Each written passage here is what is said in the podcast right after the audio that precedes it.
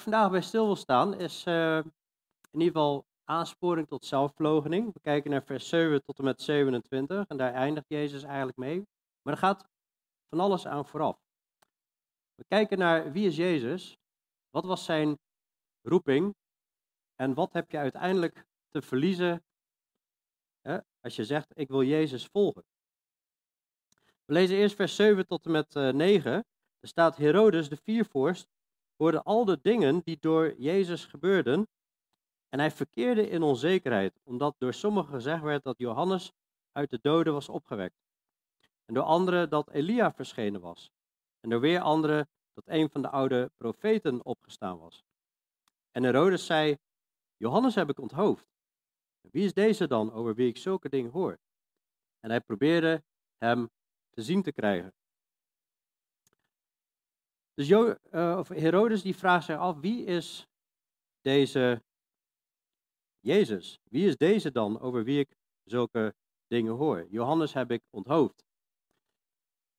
We hebben eerder al gezien in Lucas 8, hè, toen we het hadden over die storm op het meer van Galilea. En Jezus eigenlijk de storm bestrafte, dat de discipelen ook al zeiden, wie is deze toch? Dat hij ook de winden en het water bevel geeft en ze hem gehoorzaam zijn.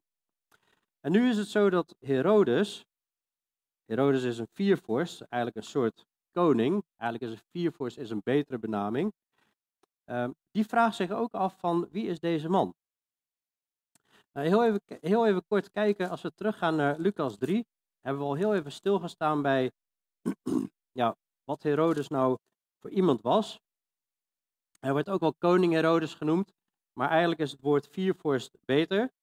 Uh, Lucas 3, vers 1 staat in het vijftiende jaar van de regering van keizer Tiberius. Je had in het Romeinse Rijk had je een keizer die heerste over het hele Rijk. Maar dan vervolgens werden allemaal gebieden werden onderverdeeld. En in, uh, in, in het gebied van Israël had je nou, Pontius Pilatus en je had Herodes. En er staat in het vijfde jaar van de regering van keizer Tiberius, toen Pontius Pilatus stadhouder was over Judea, burgemeester over het zuidelijke gebied, Herodes viervorst over Galilea en zijn broer Philippus viervorst over Iturea en over het land Tragonitis en Lysanias viervorst over Abilene. Nou, goed, we gaan niet heel veel in geschiedenis duiken, maar waar het om gaat, uh, een, er was een gebied in vieren gedeeld en iedere vorst had een, een, een deel daarvan. Dus dat werd een viervorst genoemd. Herodes is viervorst over Galilea, dat noordelijke gebied naast het meer van Galilea. Jezus heeft nu al een hele tijd in Galilea geopereerd en onderwezen en grootse wonderen gedaan. En het wordt steeds gekker eigenlijk als je in die tijd leefde allereerst, ja, je hoort verhalen over iemand die stormen kan bestraffen, iemand die over het water loopt, iemand die demonen uitdrijft, wel duizenden. we, vorige week hebben we gekeken naar dat Jezus weer iemand opwekt uit de dood en weer mensen genezen worden. En dan zijn er ook nog twaalf apostelen erop uitgestuurd die preken over het koninkrijk van God. Nou, als jij viervorst of koning bent en iemand predikt over een ander koninkrijk, ja, dat wordt wel een beetje spannend, hè? En dan ook nog allemaal bijzondere dingen doet. Die Herodes, er staat Herodes de viervorst hoorde al de dingen die door hem gebeurden en hij verkeerde in onzekerheid. En ik vind persoonlijk dat de herziene statenvertaling dat best wel zwak uitdrukt, want in de Engelse vertaling staat er bijvoorbeeld he was perplexed. Perplexed, dat is gewoon dat je echt, wow, helemaal verbaasd staat over wat er allemaal gebeurt. En misschien geeft dat hem ook onzekerheid van, wow, wat is dit voor iemand? Mensen gaan er achteraan, maar waar sta ik straks? Omdat er sommigen gezegd werd dat Johannes uit de doden was opgewekt. Deze Herodes had Johannes onthoofd. Dat zegt hij zelf, vers 9. Johannes heb ik onthoofd. misschien heeft hij wel daarvan wakker gelegen. Hij had sowieso al onrust en het was uiteindelijk zijn vrouw die wilde Johannes dood hebben. Want Johannes de doper, die had gezegd van, het is niet goed wat jullie doen, hè, dat het zonde is. Jullie, Herodes, je hebt de, de, de vrouw van je broer heb je gepakt.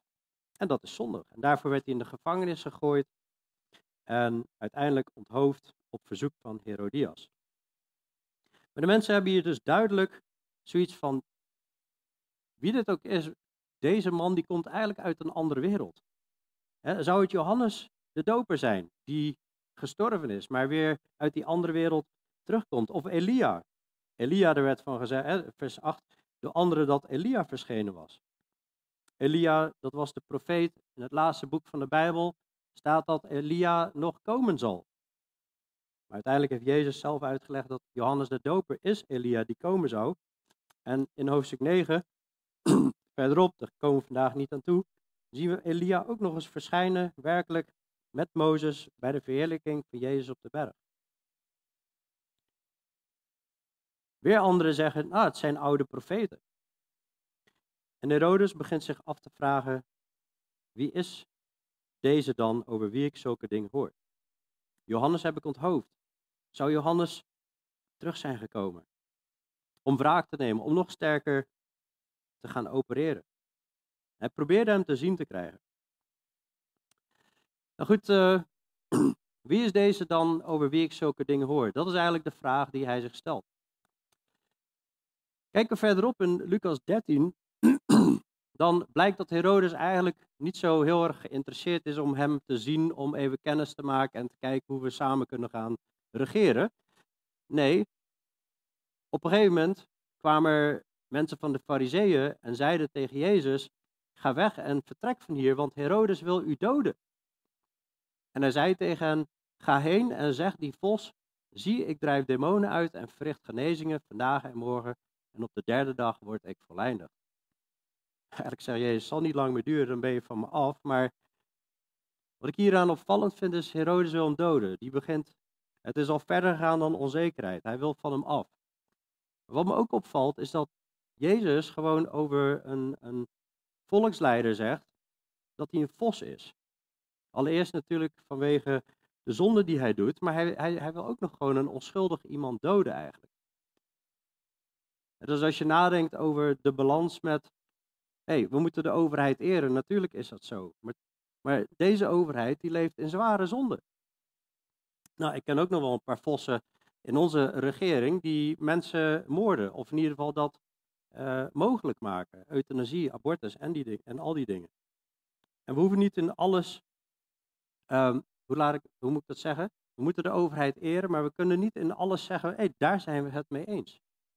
Jezus noemt heel duidelijk de overheid een vos. Maar ik, ik zeg niet dat we nou continu de overheid als vos moeten aanspreken, dat is niet de boodschap, maar Jezus zegt wel iets stevigs hier. Later krijgt hij Jezus te zien, maar dat is op het moment dat Pilatus eigenlijk niet weet wat hij met Jezus moet en hij geeft hem over aan Herodes. Want dit is het moment dat hij eigenlijk gekruisigd gaat worden. Pilatus uh, had van uh, hoorde van Galilea en vroeg of die mens een Galileër was, of Jezus een Galileër was. Toen hij te weten kwam dat hij uit het machtsgebied van Herodes afkomstig was en dat Jezus dus uit zijn viervorstgebied kwam, stuurde hij Jezus naar Herodes, die zelf in die dagen ook in Jeruzalem was. Dus, nou ja, als we verder lezen, dan staat er, toen Herodes Jezus zag, werd hij erg blij, want hij had al lange tijd gewenst hem te zien, omdat hij veel over hem gehoord had en hij hoopte een of ander teken te zien dat er hem gedaan zou worden. En hij ondervroeg hem met veel woorden, maar, maar Jezus antwoordde hem niets. Nou, hij hem doden, dan wil hij hem weer zien, dan hoopt hij weer dat hij een teken gaat doen. Hij is duidelijk in onzekerheid. Maar het is ook opvallend dat Jezus hem uiteindelijk niks antwoordt. Als we beseffen dat Jezus God is, dan is het eigenlijk de stem van God die zwijgt naar Herodes. En in handelingen zien we hoe het met Herodes, Herodes Antipas, niet Herodes de Grote die daarvoor had gelegen, maar met Herodes Antipas afloopt.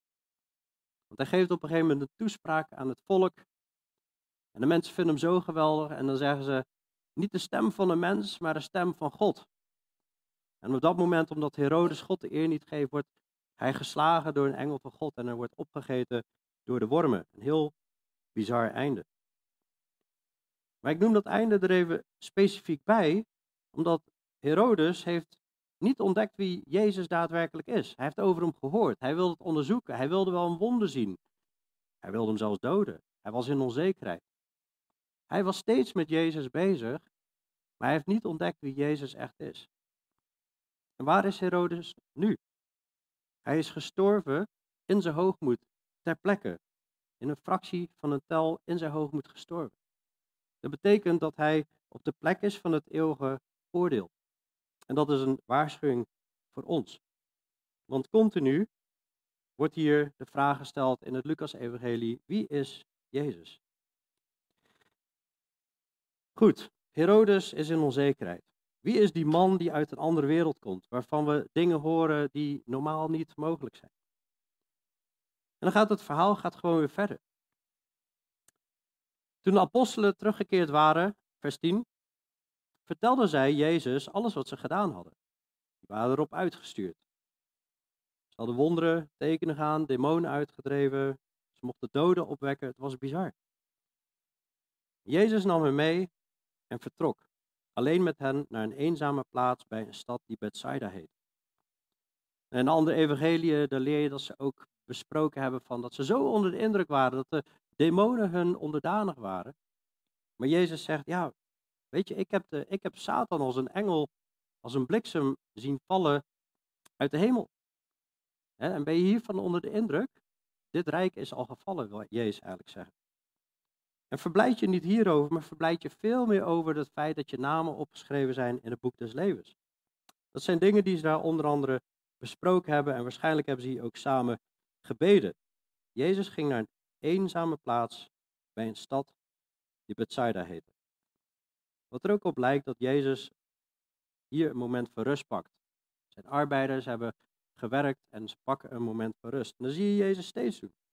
Steeds heeft hij momenten van rust, steeds heeft hij momenten van gebed, steeds zoekt hij de Vader op. Goed, in dit geval wordt dat onderbroken.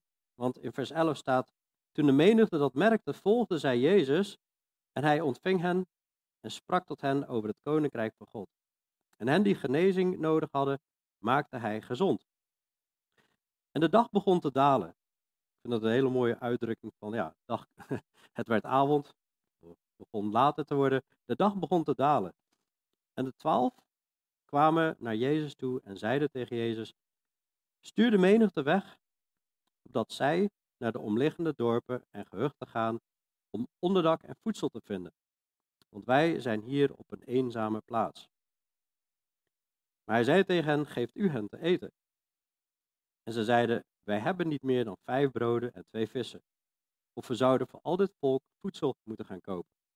En er waren namelijk ongeveer 5000 mannen. Andere plekken staat vrouwen niet meegerekend. Dus we hebben het hier waarschijnlijk over 10.000 mannen. Uh, mensen, uh, minimaal, als kinderen ook nog bij zijn, veel meer. Maar hij zei tegen zijn discipelen, laat hen gaan zitten in groepen, elk van 50. Nou, hier gebeurt, uh, als je verschillende evangeliën vergelijkt, heel veel. Wat ik ook noemenswaardig vind, is dat er zijn eigenlijk maar twee events in de Bijbel die opgeschreven zijn in alle vier de evangeliën. Dat is één, het event van de kruisiging, begrafenis en, en opstanding. Dat staat in alle vier de evangeliën, Matthäus, Marcus, Lucas, Johannes. En dit verhaal over de wonderbare spijziging is het enige event verder wat in alle vier de evangeliën staat. Dus dat is wel bijzonder. Dus God wil hier ook wel echt heel sterk iets leren, geloof ik. Het is ook niet de enige keer dat Jezus brood en vissen vermenigvuldigd heeft, maar dat gebeurt twee keer. Daarom staat er in de herziene staatvertaling ook boven de eerste wonderbare spijziging. Wat ook interessant is, is dat de twaalf discipelen, die treden op als adviseurs voor Jezus. Ze willen Jezus wel even advies geven over wat we het beste kunnen doen als het gaat om het eten, als het gaat om voor de mensen zorgen. Dat vind ik bijna een beetje humor, hè, dat je de schepper gaat vertellen van uh, wat, wat, ja, wat wijsheid is. Maar goed, naar de mens gesproken is het natuurlijk ook logisch wat ze zeggen. Vergelijk je uh, dit verhaal met het evangelie van Johannes, dan staat er tussendoor ook nog dat Filippus hier beproefd wordt. En er wordt aan Filippus gevraagd van waar, waar moeten we eten kopen? Waar halen we dat vandaan voor al deze mensen? Maar hij zei dat om hem te beproeven, om te kijken, kijk eens even kijken hoe Filippus gaat reageren. Hoe zouden wij daarop reageren? En Jezus zegt heel duidelijk, vers 13, geef hun te eten. En ze zeiden, wij hebben niet meer dan vijf broden en twee vissen. Of wij zouden voor al dit volk voedsel moeten gaan kopen. We lezen ook nog in het Johannes-evangelie dat dit eten afkomstig is van een, jongetje. Een kleine jongen, die eigenlijk dit beschikbaar stelt. Heel mooi. Hè, dat een, een, een, een jonge jongen zijn, wat hij heeft beschikbaar stelt aan Jezus. En hoe mooi is het als wij onze middelen beschikbaar stellen aan Jezus, dan kan Jezus daar iets mee gaan doen. En hij gaat dat vermenigvuldigen. Vers 14 staat, er waren namelijk ongeveer 5000 mannen, maar hij zei tegen de discipelen, laat hen gaan zitten in groepen elk van 50. En zij deden dat en lieten alle plaatsnemen. En nadat hij de vijf broden en de twee vissen genomen had, keek hij op naar de hemel en hij zegende ze, brak ze en gaf ze aan de discipelen om aan de menigte voor te zetten. En zij aten en werden allemaal verzadigd. En wat ze over hadden van de stukken, van de stukken brood werd opgeraapt en twaalf manden waren er over. Dit is bizar. Hoe is dit gebeurd? Hij breekt het brood en ineens is het niet één brood, maar zijn het twee broden. Twee broden, hè, dan maakt hij weer vier broden van. Van vier broden maakt hij zestien broden. Van zestien, nou, dat gaat heel erg snel natuurlijk. Jezus laat hij ook heel duidelijk zien hè, dat hij macht heeft over materie. Hij had al laten zien dat hij macht had over water. Hij liep over water. Hij heeft macht over zieken, macht over, over ziekte, macht, macht over de, de demonen. Hij heeft macht over alles wat er te vinden is in de schepping. Hij laat hij heel krachtig zien waar hij toe in staat is en dat hij God is. Hij kijkt dus op naar de hemel hè, en, en, en ineens wordt dat brood vermenigvuldigd. Wanneer hij dat brood gezegend heeft. En wij vragen ook vaak een zegen over het eten. Dat komt onder andere komt dat hier vandaan. Als Jezus het zegent, dan gebeurt er een bijzonder wonder. Heel krachtig weer een wonder van Jezus. Maar hij laat hier volgens mij ook zien dat hij, degene, hij echt degene is die voorziet. En dat hadden we in het Oude Testament ook al gezien. Dat God manna gaf uit de hemel. Dat hij op bijzondere wijze heeft voorzien in voedsel. En we hebben bij het verhaal van Elia gezien dat er op een gegeven moment zelfs raven waren die, die brood en vlees brachten naar Elia. En we hebben in het verhaal van Jozef gezien dat Jozef die kreeg een droom dat er zeven vette jaren zouden zijn en daarna zeven magere jaren. En in die vette jaren moest hij graanschuren gaan opslaan. En er was een zware hongersnood daarna. En God heeft vooraf voorzien voor hem, maar ook voor zijn volk, zodat ze in leven konden blijven. En ook hier zien we weer zo'n mooi voorbeeld dat God voorziet. En je zou kunnen zeggen, ja, maar ja, dit was toen Jezus op aarde was. Zou God nu nog wel voorzien? Ja. want in Matthäus 6 leert Jezus de les van zoek eerst het koninkrijk en zijn gerechtigheid. En al deze dingen, eten, kleren en drinken, zullen je ook gegeven worden. Jezus predikt geen welvaartsevangelie, maar wel dat, je, dat hij zal voorzien. En soms kan daarin beproefd worden, maar hij zal voorzien. En dan gaan we verder. En dan gaan we verder met vers 18. Het gebeurde toen Jezus in persoonlijk gebed was. Weer zien we Jezus in persoonlijk gebed. Elke keer als je dit ziet, is ook weer de vraag: hoe is het met mijn gebedsleven? Heb ik nog elke dag tijd in gebed? Ben ik nog in relatie met God, met de Vader? Jezus is steeds in gebed. Hij is weer in persoonlijk gebed. En de discipelen, die kwamen ze nabij. Het gebeurde toen hij in persoonlijk gebed was dat de discipelen in zijn nabijheid waren. En hij vroeg hen, wie zeggen de menigte dat ik ben? En ze antwoordden en zeiden, Johannes de Doper. En anderen, Elia. En weer anderen, dat een van de oude profeten is opgestaan. En hij zei tegen hen, maar u, wie zegt u dat ik ben? En Petrus antwoordde en zei dat Jezus de Christus is van God. En de Christus betekent de gezalfde, de Messias van God. Hij gelooft dat Jezus de lang verwachte Messias is. En dat is bijzonder. In Matthäus 16 leren we dat op dit fundament, op deze rots, gaat Jezus de gemeente bouwen. Op eigenlijk deze uitspraak, op dit fundament dat wij beleiden dat Jezus de Christus is. Dit is wat eeuwig leven geeft. Dat we geloven dat Jezus de Zoon van God is. Dat Hij de Messias is. Dat Hij de Verlosser is. Maar je ziet dus eerst dat Jezus de vraag stelt: wie zeggen anderen dat ik ben? En dat is altijd makkelijk, hè? Vragen van oh, hoe kijken anderen tegenaan? Of wat zijn de gedachten in de wereld? En Lucas geeft eigenlijk in hetzelfde stukje, wil ons eigenlijk twee keer erop wijzen. Ja, hè, bij Herodes werd al gezegd van, nou, is het Johannes die uit de doden is opgestaan? Is het Elia, Elia of een van de oude profeten? En nu nog een keer worden we door Lucas, geïnspireerd door de Heilige Geest, erop gewezen. Ja, dit is wat de mensen in de wereld zeggen. Maar Jezus wil dat wij het persoonlijk maken. Dat wij persoonlijk maken hoe wij naar Hem kijken. Hij wil van jou weten wie zeg jij dat ik ben. En hoe jij over Jezus denkt, dat bepaalt de eeuwigheid. Dat, bepaalt waar je voor eeuwig gaat zijn. Dus op dit moment, we zijn aan het kijken naar het evangelie van Lucas en we zijn aan het kijken naar wat er toen de tijd allemaal gebeurd is met Jezus, om daardoor te ontdekken wie Jezus is. Maar op dit moment geloof ik dat de vraag niet alleen aan de discipelen gesteld wordt, maar dat die vraag in de Bijbel staat, zodat wij die vraag ook aan onszelf gaan stellen. En ik stel die nu aan jullie. Wie zeg jij dat Jezus is? Geloof jij dat Jezus de Christus is, dat Hij de Messias is, dat Hij de redder is van hemel en aarde? Want door dat te geloven, ontvang je eeuwig leven, word je gered van het eeuwige oordeel. Maar goed, misschien is het nog niet helemaal duidelijk. Wat is nou die Messias, die Christus van God? In het Oude Testament werd al aangekondigd in Jesaja 9, in Jesaja 7 werd al gezegd, een maagd zal zwanger worden. In Jesaja 9 wordt gezegd, een kind is ons geboren, een zoon is ons gegeven. Dus er komt een, een zoon, de heerschappij rust op zijn schouder. En men noemt zijn naam wonderlijk, raadsman, sterke God, eeuwige vader, vredevorst. En dit wordt gezien als een, als een messiaanse tekst, een tekst die gaat over de Messias. En er wordt gezegd hè, dat hij geboren wordt, een kind, maar dat hij ook God zal zijn. Dat is wel heel bizar.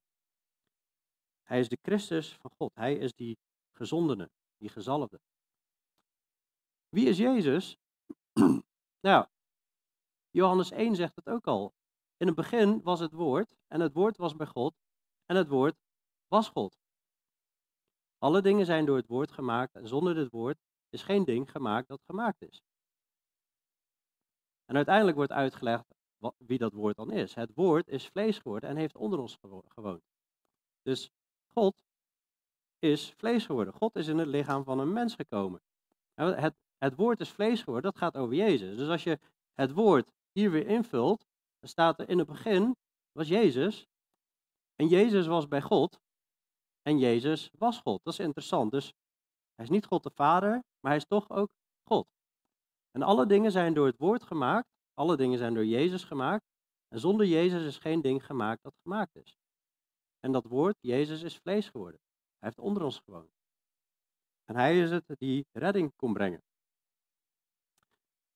Ook in Lucas, sommige mensen zeggen, ja, in de evangelie spreekt Jezus zich nooit uit over dat hij God is.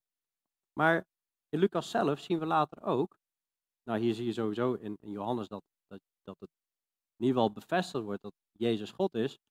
Maar hier in Lucas 13, daar zegt Jezus, Jeruzalem, Jeruzalem, u die de profeten doodt en stenigt die naar u toegezonden zijn. Hoe vaak heb ik uw kinderen bijeen willen brengen? Op de wijze waarop een hen haar kuikens bijeenbrengt onder al haar vleugels, maar u hebt niet gewild. Het is heel bizar wat Jezus hier eigenlijk zegt. Want als jij het Oude Testament bestudeert, wie is het die heel de tijd de kinderen van Israël bijeen wil brengen? Dat is God. Dat is de JHWH. Wie is het die steeds die profeten stuurde, die Jeruzalem gedood heeft? en Jeruzalem stenigde, het was de JHWH, God, de Heere. En hier zegt Jezus dat hij eigenlijk degene is die dat was om iedereen bijeen te brengen. Dat hij het was die de profeten stuurde. Dus hier zegt Jezus ronduit dat hij God is. Eerder hebben we al gezien dat Jezus zei, opdat u zult weten dat de Zoon des Mensen macht heeft op aarde om zonde te vergeven, geneest hij iemand en zegt, sta op en wandel. Want hij zei, wat is moeilijker? Om te zeggen, je zonden zijn vergeven, of om te zeggen, sta op en wandel tegen een verlamde. En de mensen werden heel giftig dat Jezus zei, je zonden zijn je vergeven. Want dat is godslastering. Wie is de enige die kan vergeven? Dat is God. Hier spreekt Jezus eigenlijk ook uit dat hij God is en dat hij macht heeft om zonde te vergeven. Romeinen 9, als we kijken in de brieven van Paulus, daar staat ook heel duidelijk, tot hen Israël behoren de Vader. En uit hen is wat het vlees betreft de Christus voortgekomen. Die God is, hè? de Messias voortgekomen, die God is, boven alle, alles en te prijzen tot in eeuwigheid. Amen, zegt hij daar. Dus wat mij betreft is het Nieuwe Testament, staat het onomstotelijk vast dat Jezus God is. Nou, we hebben hier eigenlijk allemaal preken over toen we uh, afgelopen jaar door standpunten gingen van wat we geloven. Hebben we gekeken naar wie is God de Vader, wie is God de Zoon en wie is God de Heilige Geest. En daarbij uh, keken we ook naar dat je hebt de Vader, je hebt de Zoon en je hebt de Heilige Geest, die alle drie God zijn. de Vader is God, de Zoon is God en de Heilige Geest is God. Het is een drie-eenheid, ze zijn alle drie God en toch verschillende persoonlijkheden. Eén wezen, maar toch verschillende persoonlijkheden. Ja, en hoe, hoe dat past in ons brein, denkend vanuit hoe wij als mensen in elkaar zitten, dat is lastig te bevatten, maar dit schema maakt hopelijk een beetje duidelijk. Um, en verder neem ik dat gewoon in geloof aan. We weten in ieder geval dat de Vader niet de Zoon is en de Zoon niet de Heilige Geest en de Heilige Geest niet de Vader. En die wisselwerking is heel interessant in het, in het Nieuwe Testament, hoe, hoe je dat ziet. Maar goed, meer daarover in die, in die preken. Voor nu is dat denk ik wel even voldoende, maar Christus is God. Hij is van God, hij is de Messias, hij is de God gezonde en hij is ook God. En dan komen we eigenlijk bij het volgende uh, punt. Wat was zijn roeping? Petrus erkent dit. En uiteindelijk de andere discipelen ook. En kijken we naar Johannes 6. Dat is heel bijzonder hoe dat verhaal verder verloopt over die wonderbare broodvermenigvuldiging. En want de mensen die komen massaal achter Jezus aan. Oh, ze hebben de buikjes gevuld en ze vinden Jezus helemaal geweldig. En een grote menigte volgt Jezus. Als Jezus verder gaat met zijn prediking, dan haken ze af. Ze vinden zijn woorden, vinden ze hard. En dan gaan er heel veel mensen weg. En dan zegt Jezus tegen de discipelen, willen jullie ook niet weggaan? Tegen de, de twaalf willen jullie ook niet weggaan? En dan zegt Petrus, maar u hebt woorden van eeuwig leven. Waar zullen we heen gaan? Waar zullen we heen gaan? Petrus heeft erkend dat de Christus van God is. En het is heel interessant dat Jezus vers 21 zegt, hij sprak hen streng toe en beval dat zij dit tegen niemand zouden zeggen. Ja, ho hoezo dan niet? Dit, dit, nieuws moet toch verbreid worden? Nou, waarschijnlijk heeft het te maken want je ziet dat, dat die heidense man, die, die bezeten in Gadra, die mag volop gaan getuigen in die steden. Waarschijnlijk heeft het te maken uh, met het feit dat er mogelijk anders een soort Joodse opstand zou zijn gekomen. Je had ook Zeloten die heel opstandig waren naar het Romeinse Rijk. We weten het niet, maar dat zou kunnen. dat ze zouden zeggen, we gaan het koningschap nu opeisen, want de koning is er. Nee, Jezus zegt, even stil. Een andere mogelijkheid is, is dat we, uh, we hebben ook uh, preken online over de eindtijd. En dan gaat het over de 70 jaarweken van die Daniel profiteert, over de periode van 7 keer 70 jaar. En die gaan op een bepaald moment, uh, eindigt die 69ste jaar, zeg maar. Dat is op het moment dat Jezus Jeruzalem binnenkomt en iedereen roept, Hosanna, Hosanna. En dan zijn ze ronduit en dan mogen ze van Jezus mogen ze het allemaal uitroepen. Hè, dat hij het is die komen zou zoon van David. Maar tot nu toe zegt Jezus steeds van stil. Niet zeggen, niet verder vertellen. maar ja, goed. Uh, De mensen gaan natuurlijk wel hierover spreken, maar uiteindelijk vers 22 zegt Jezus ineens, oké, nu geloven jullie hè, dat ik de Messias ben. Ik wil dat je hier verder niet over praat. De discipelen verwachten waarschijnlijk dat Jezus een groot koninkrijk ging vestigen. Een zichtbaar koninkrijk. Maar hij zegt ineens, de zoon des mensen moet veel lijden en verworpen worden door de oudste overpriesters en schriftgeleerden. En hij moet gedood en op de derde dag opgewekt worden. Ineens vertelt Jezus wat zijn roeping is, wat hij hier moet gaan doen. Hij moet veel lijden, verworpen worden door de oudste, overpriesters en schriftgeleerden. De leiders, geestelijke leiders van het volk gaan hem net als de profeten doden. Maar hij gaat opstaan uit de dood. Hij gaat de dood overwinnen. Hij gaat de zonde overwinnen. En in Johannes lezen we ook heel duidelijk wat hij kwam doen.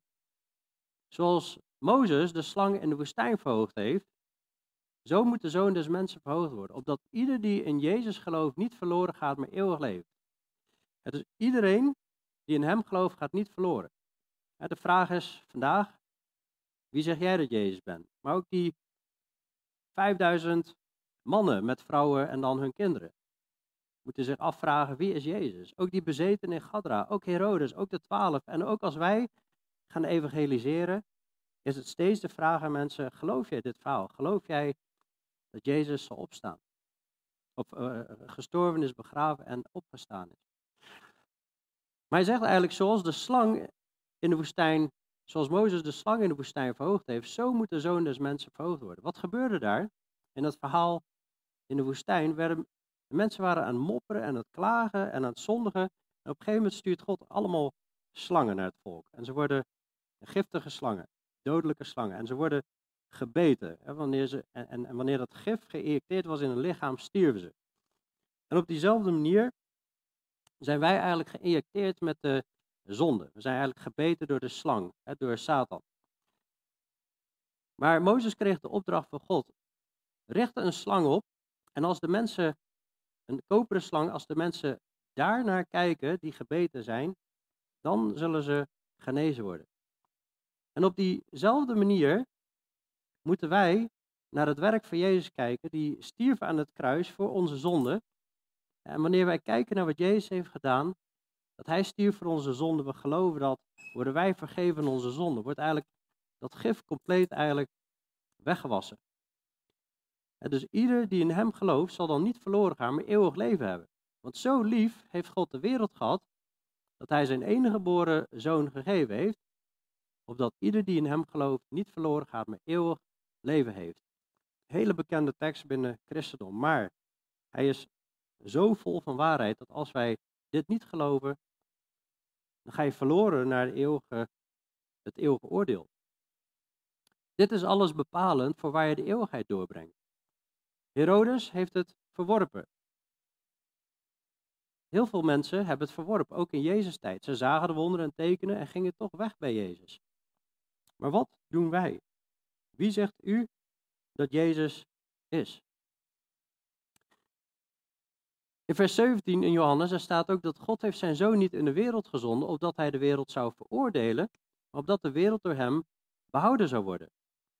Jezus kwam om de wereld te redden, niet om de wereld te oordelen. Dat gaat hij nog wel doen, maar daar, daar kwam hij niet voor op dat moment. Dat gaat later gebeuren. Nu kwam hij om mensen te redden. En hij zegt, wie in hem gelooft, wordt niet veroordeeld. Maar wie niet gelooft, die is al veroordeeld. Omdat hij niet geloof heeft in de naam van de enige geboren Zoon van God. Dus op het moment dat we hier niks mee doen, doen we er ook iets mee. Dat is wat Jezus zegt. Op het moment dat we niks mee doen, maken we ook een keuze om niet te geloven en zijn we al onder het oordeel. Dat is belangrijk om te beseffen. De enige manier om van het eeuwige oordeel, het eeuwige vuur, om daar onderuit te komen, is om in Jezus te geloven. God is heilig, hij is zuiver, volmaakt en puur. Hij is goed. Dus hij gaat ook met het kwaad dealen. Met elke leugen, met, met elk koekje wat we hebben gestolen, of dat we Gods naam verkeerd hebben gebruikt, oh my God, of Jezus. Christus, of het GVD-woord, met lust naar iemand gekeken en begeert je hart, al die dingen zal God de mensheid op oordelen. En als we wat goede dingen hebben gedaan, die gaan niet opwegen tegen de slechte dingen die we hebben gedaan. God gaat zonder oordelen. Dus de enige escape, de enige escape van het eeuwige vuur, dat is via het kruis, door te geloven in Jezus Christus. En dat is wat Jezus hier zegt. De zoon des mensen moet veel lijden en verworpen worden door de oudste overpriesters en schriftgeleerden. En hij moet gedood en op de derde dag opgewekt worden. En hij legt het verder niet uit, maar we hebben het hele nieuwe verbond wat dat echt in detail uitlegt. Onder andere de Romeinenbrief. En we zien natuurlijk hier in Johannes ook teksten die daarover gaan. Dat was waarom Jezus kwam, om de wereld te redden. Om te sterven aan het kruis, om begraven te worden, maar om ook op te staan, want de dood kon hem niet houden. Hoe kan de dood God houden? God heeft de dood daar verslonden en daarom is er ook een opstanding en daar mogen wij aan vasthouden, zodat wij op een dag ook zullen opstaan. Dus redding is op basis van het geloof. We zijn gered uit genade door het geloof, niet uit werken, opdat niemand kan zeggen, oh, kijk mij eens, dat zegt Efeze 2 vers 8 en 9. Maar goed, dan gaat, hij, gaat Jezus wel verder. Hij, hij zei tegen allen in vers 23, als iemand achter mij wil komen, als iemand achter mij wil komen, moet hij zichzelf verloochenen, zijn kruis dagelijks opnemen en mij volgen. Want wie zijn leven wil behouden, die zal het verliezen. Maar wie zijn leven verliezen zal omwille van mij, die zal het behouden. Want wat baat het een mens heel de wereld te winnen en zichzelf te verliezen of zelf schade te lijden? Wie zich voor mij en mijn woorden geschaamd zal hebben, voor hem zal de zoon des mensen zich schamen. Wanneer hij zal komen in zijn heerlijkheid en in die van de Vader en in die van de heilige engelen. Nogmaals, we zijn gerechtvaardigd uit het geloof. dus in het recht verklaard, goed verklaard, gewassen, geheiligd uit het geloof. En we hebben vrede bij God door onze Heer Jezus Christus. Dat is de basis. En tegelijkertijd zien we hier dus dat Jezus zegt, als iemand achter mij wil komen, moet hij zichzelf verloochenen. Jezus volgen is een vrijwillige keuze. Jezus heeft ons gemaakt met een, met, een, met een vrije wil. Dus wij kunnen een keuze maken. We kunnen kiezen, ik kies wel voor Jezus, of ik kies niet voor Jezus. We zijn vrij om te kiezen, maar we zijn niet vrij in de consequenties. Als wij Jezus verwerpen, is het eeuwig oordeel. Als we voor Jezus kiezen, schenkt Hij genade, ontvangen we rechtvaardiging en hebben we vrede bij God.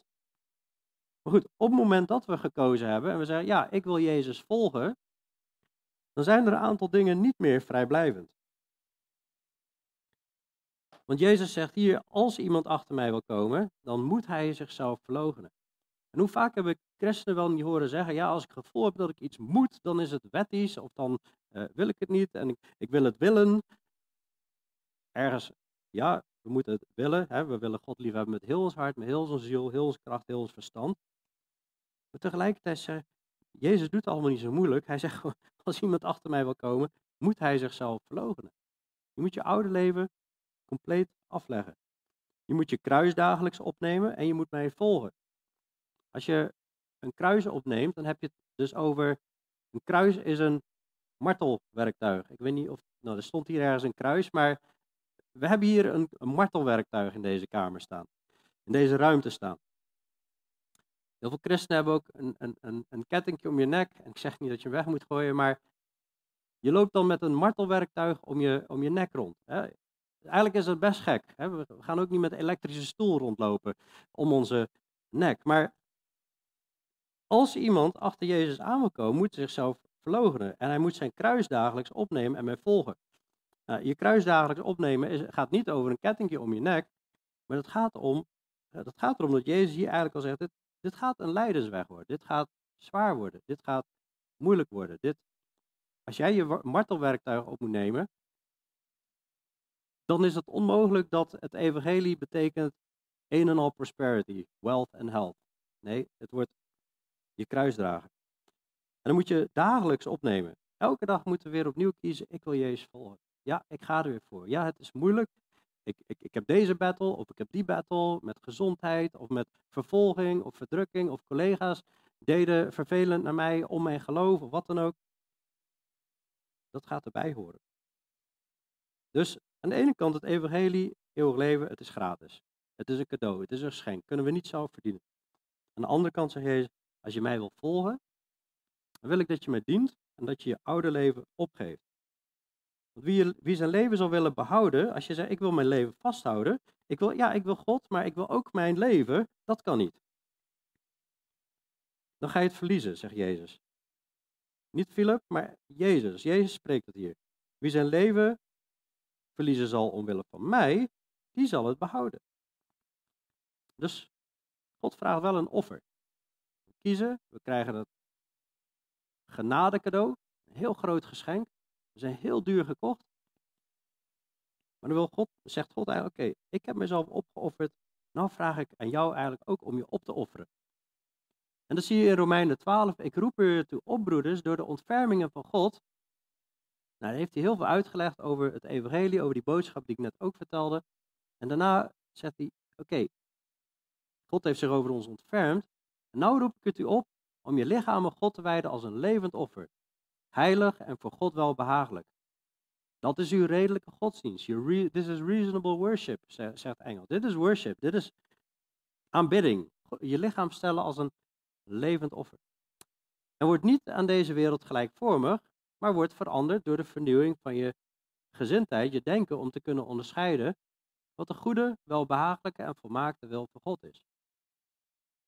Dus we laten het oude leven, de wereld laten we achter ons. En dan gaan we ons denken gelijkvormig maken aan wat hier staat. Aan hoe God denkt. En dan gaan we ons denken aanpassen. Dat doen we door de kracht van de Heilige Geest, uit geloof, uit liefde voor God. Maar God wil niet meer dat wij denken zoals we eerst dachten. Want dat is de duisternis. Hij heeft ons getrokken uit de macht van de duisternis. Dat is het kwaad. En hij wil dat we het goede denken en het goede doen. En in liefde wandelen. Dus alles wat je maar in de wereld ziet. De klimaathysterie. Men probeert de wereld te redden die niet te redden is. Dat is, als je, dat, als je daarmee bezig gaat houden de hele tijd, dan ben je de wereld gelijkvormig. Het klimaat is niet te redden. Uh, als je achter het geld aan gaat, is een val, waarschuwt de Bijbel. Nou, je hebt uh, al die uh, nou, miljardairs die meer dan 100 miljard bezitten, die zijn continu in het nieuws. Hè? Die Elon Musk en Bezos en Bill Gates en die van Facebook. En nou, vinden mensen helemaal geweldig. Want oh, moet je kijken, wat een rijkdom, wat een macht. En wat zegt Jezus? Wat baat het een mens heel de wereld te winnen en zichzelf te verliezen of zelf schade te lijden? want, want wie zich, ja, eh, schade te lijden aan je ziel, wil ik eigenlijk zeggen. Als je je leven wil behouden, dan zou je het verliezen. Heel mooi als je Twitter kan kopen, maar wat heb je eraan op het eind? Wat heb je eraan op het eind? Helemaal niks. Je zegt, ah, 44 miljard of hoeveel was het, heb ik neer kunnen leggen. Maar je hebt er niks aan. Nou, en dit staat natuurlijk heel ver weg voor heel veel mensen, maar in het kleine heb je dat natuurlijk ook. De, de, de wereld denkt dat ja, succes komt door oh, groeiende lijn en doelen stellen en wat heb jij bereikt en kom, ga ervoor, bereik iets in je leven. Nou, het is helemaal niet erg om te werken natuurlijk en zo, maar als daar het leven om draait, als het daar alleen maar om draait en je hebt God niet en Hij staat op nummer 1, dan ben je zelf aan het verliezen. Wie zijn leven wil behouden, die zal het verliezen. Maar wie zijn, wie zijn leven verliezen zal omwille van mij, die zal het behouden. Maar op heel veel terreinen. buig niet voor de wereld. Dat hele LGBT-gebeuren dringt zelfs de kerken in. Jezus is heel duidelijk. Gewoon één man, één vrouw heb ik geschapen. Hij herhaalt het in Matthäus 19. Zo is het vanaf het begin geweest. En dat is het huwelijk. Dat moeten mensen niet scheiden. De mens moet daar niet aankomen. Of uh, party people, hè? Heel, je leven maar feest en weet ik veel wat allemaal. Er zijn zoveel dingen om te benoemen. Ik ga niet alles benoemen, maar ik denk dat we wel een beeld krijgen zo van waar ga je heen met dit alles? Uiteindelijk is Jezus duidelijk. Hè? Wij komen voor de troon van God te staan. Op een dag. Ik weet niet of het er zo uitziet, maar hier is een plaatje. Alle godlozen komen voor de troon van God te staan. En als jij God niet gekend hebt, dan is het gewoon het eeuwige poel van, eeuwige vuur. En tegelijkertijd hè, is het voor de christenen ook nog in 1 Korinthe 3 en in uh, 2 Korinthe, 1 Korinthe 3 en 2 Korinthe 5, daar staat ook nog dat wij, ja, we gaan voor de troon van God komen. Romeinen 14 overigens ook nog. Ook christenen komen voor de rechterstoel van Christus. En wat heb je dan gedaan? 1 Korinthe 3 legt uit, niet mijn woorden, lees maar na. Ik kan niet alles op een scherm laten zien, maar we kunnen goud, zilver of edelmetalen, edelmetalen verzamelen of hout, hooi en stro.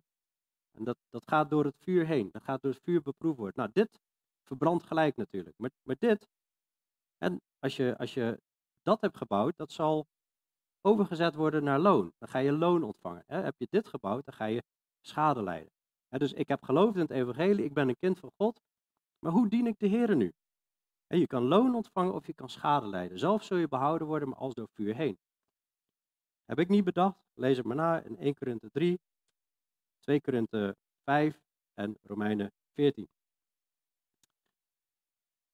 Dus ik weet niet of Jezus daar ook op doelt in vers 25. Wat baat het een mens heel de wereld te winnen en zichzelf te verliezen? Dat zou eeuwig oordeel kunnen zijn. Of zelf schade te lijden. Misschien ben je wel gered, maar ga je schade lijden.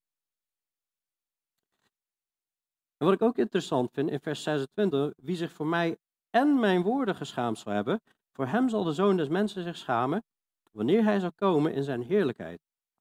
En in die van de Vader en in die van de heilige, engelen. Jezus gaat komen met grote kracht en heerlijkheid en glorie. de hele wereld gaat het zien. En ze zullen allemaal rouw bedrijven en zien we ze er stook hebben. Als er mensen zijn geweest die zeggen, ja, ik heb wel in Jezus geloofd, maar je hebt je geschaamd voor hem, dan gaat Jezus zich voor jou schamen. En er zijn heel veel christenen die dan nog zeggen van, ja, maar ik, ik durf wel uit te spreken hoor, dat ik geloof. Ik durf wel te zeggen dat ik christen ben. Het staat, zelfs in mijn, identiteitsbewijs. Of, of, in ieder geval, zo sta ik geregistreerd bij de gemeente, dat ik christen ben. Maar Jezus zegt nog iets. Wie zich voor mij en mijn woorden geschaamd zal hebben. Durven we ook gewoon wat Jezus geschreven heeft in zijn evangelie, of hier in zijn woord, wat we zien in de evangelie, wat we zien in de brief van Paulus, durven het ook nog gewoon zo uit te spreken. Zoveel christenen durven niet meer gewoon te zeggen wat er in de Bijbel staat. Ja, maar dadelijk is het aanstootgevend. Dus laten we dat maar niet meer zeggen. Maar ja, Gods woord is aanstootgevend. Ik vind het, wat hier staat is ontzettend aanstootgevend, wat we nu aan behandelen zijn, als jij je niet wil onderwerpen. Het kan harten laten barsten. Maar toch moeten we die boodschap brengen naar de wereld. Want het zal sommigen op de knieën brengen en anderen tegen de haren instrijken. Maar ik schaam mij niet voor het evangelie, zegt Paulus. En ik, ik voeg me daarbij. Ik schaam mij niet voor het evangelie van Christus, want het is de kracht van God tot behoud voor ieder die gelooft. Het is de enige boodschap die ons kan redden. Niks, niks anders kan ons redden. Geen goede werken. Je kunt Twitter gekocht hebben. Je kunt wat voor mooie dingen gedaan hebben in je leven. Maar het gaat je niet redden als je voor de troon van God staat. Nou, Jezus gaat volgende keer nog meer laten zien. Hij gaat verschijnen in hoe hij straks daadwerkelijk is. In, in, volle glorie en heerlijkheid. Maar daar gaan we volgende keer naar kijken. Hoe hij verschijnt aan Johannes, Jacobus en Petrus. Jezus zegt in vers 27, ik zeg u in waarheid, er zijn sommigen van hen die hier staan, die de dood niet zullen proeven, voordat ze het koninkrijk van God gezien hebben. Ineens gaan de gordijnen eigenlijk open en mogen zij het koninkrijk van God even zien. Sommigen van hen. Daar kijken we volgende keer naar. Maar terug naar de vraag: wat heb je te verliezen?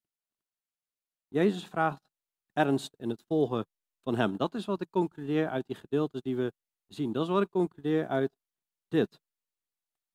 Hij roept gewoon op: wil jij lijden om mij? Wil jij mij volgen? Wil je mij ten volle volgen? Wil jij mijn dienaar zijn? Zodat je schatten kan verzamelen. Je krijgt sowieso eeuwig leven al, dat is een cadeau. En dan kun je ook nog schatten verzamelen in de hemel. In de hemel. Maar uiteindelijk wil jij God. Wil jij Jezus? Wil jij Hem persoonlijk hebben? En God is goed. Jezus is goed dat Hij dit zegt. Want dit, dit hebben wij nodig. Dit heb ik nodig.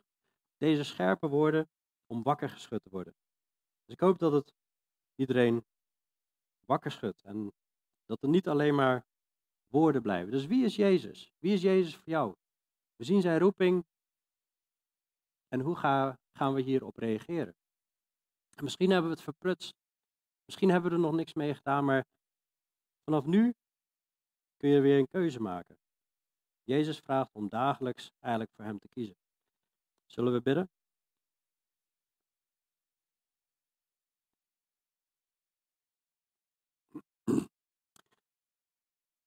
Ja, Hemels Vader, Heer Jezus, wat uh, een heerlijkheid hebt u laten zien toen u op aarde was. Heer Jezus, dat u God was, dat u macht had zo over alles in de schepping. Ongelooflijk als we dit zo lezen. Een paar broden, een, een mega vermenigvuldiging. Herodes vroeg zich af, wie is deze man? Anderen vroegen zich af, wie is dit? U bent duidelijk in wie u bent. Dat u God bent, dat u de Messias bent. Die komen zou om redding te geven. Om de zonde van de wereld weg te nemen. Dank u wel dat wij terug mogen kijken naar dat moment, Heer. En wilt u geven dat ons hart wagenwijd open is voor deze boodschap. En dat we het evangelie, de goede boodschap, zullen omarmen in waarheid. Elke dag weer. Dat u voor ons gestorven bent, begraven en opgestaan om ons eeuwig leven te geven. Dat we daar ook in mogen wandelen, dat we onszelf verlogenen, ons kruis dagelijks opnemen. Dat we niet aan ons leven proberen vast te houden, omdat we het anders zullen verliezen. Als we de wereld niet op kunnen geven.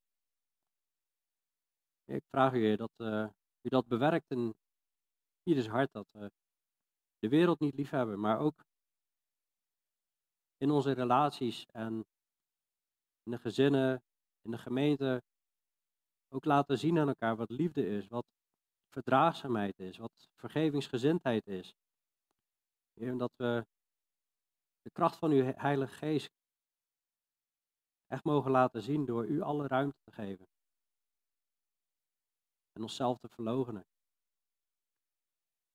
Heer, en ik merk ook elke dag dat het een strijd is, dat elke dag andere dingen weer de agenda's kunnen overnemen.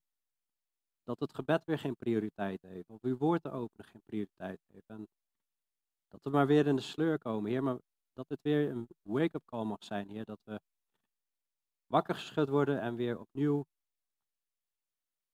onze relatie volledig herstellen met u, Heer. Dat vraag ik zo, dat dat bewerkt mag worden en wie nog niet voor u gekozen heeft, dat die dat zal doen zal bekeren en laten dopen en u ten volle volgen en zijn leven verlogen.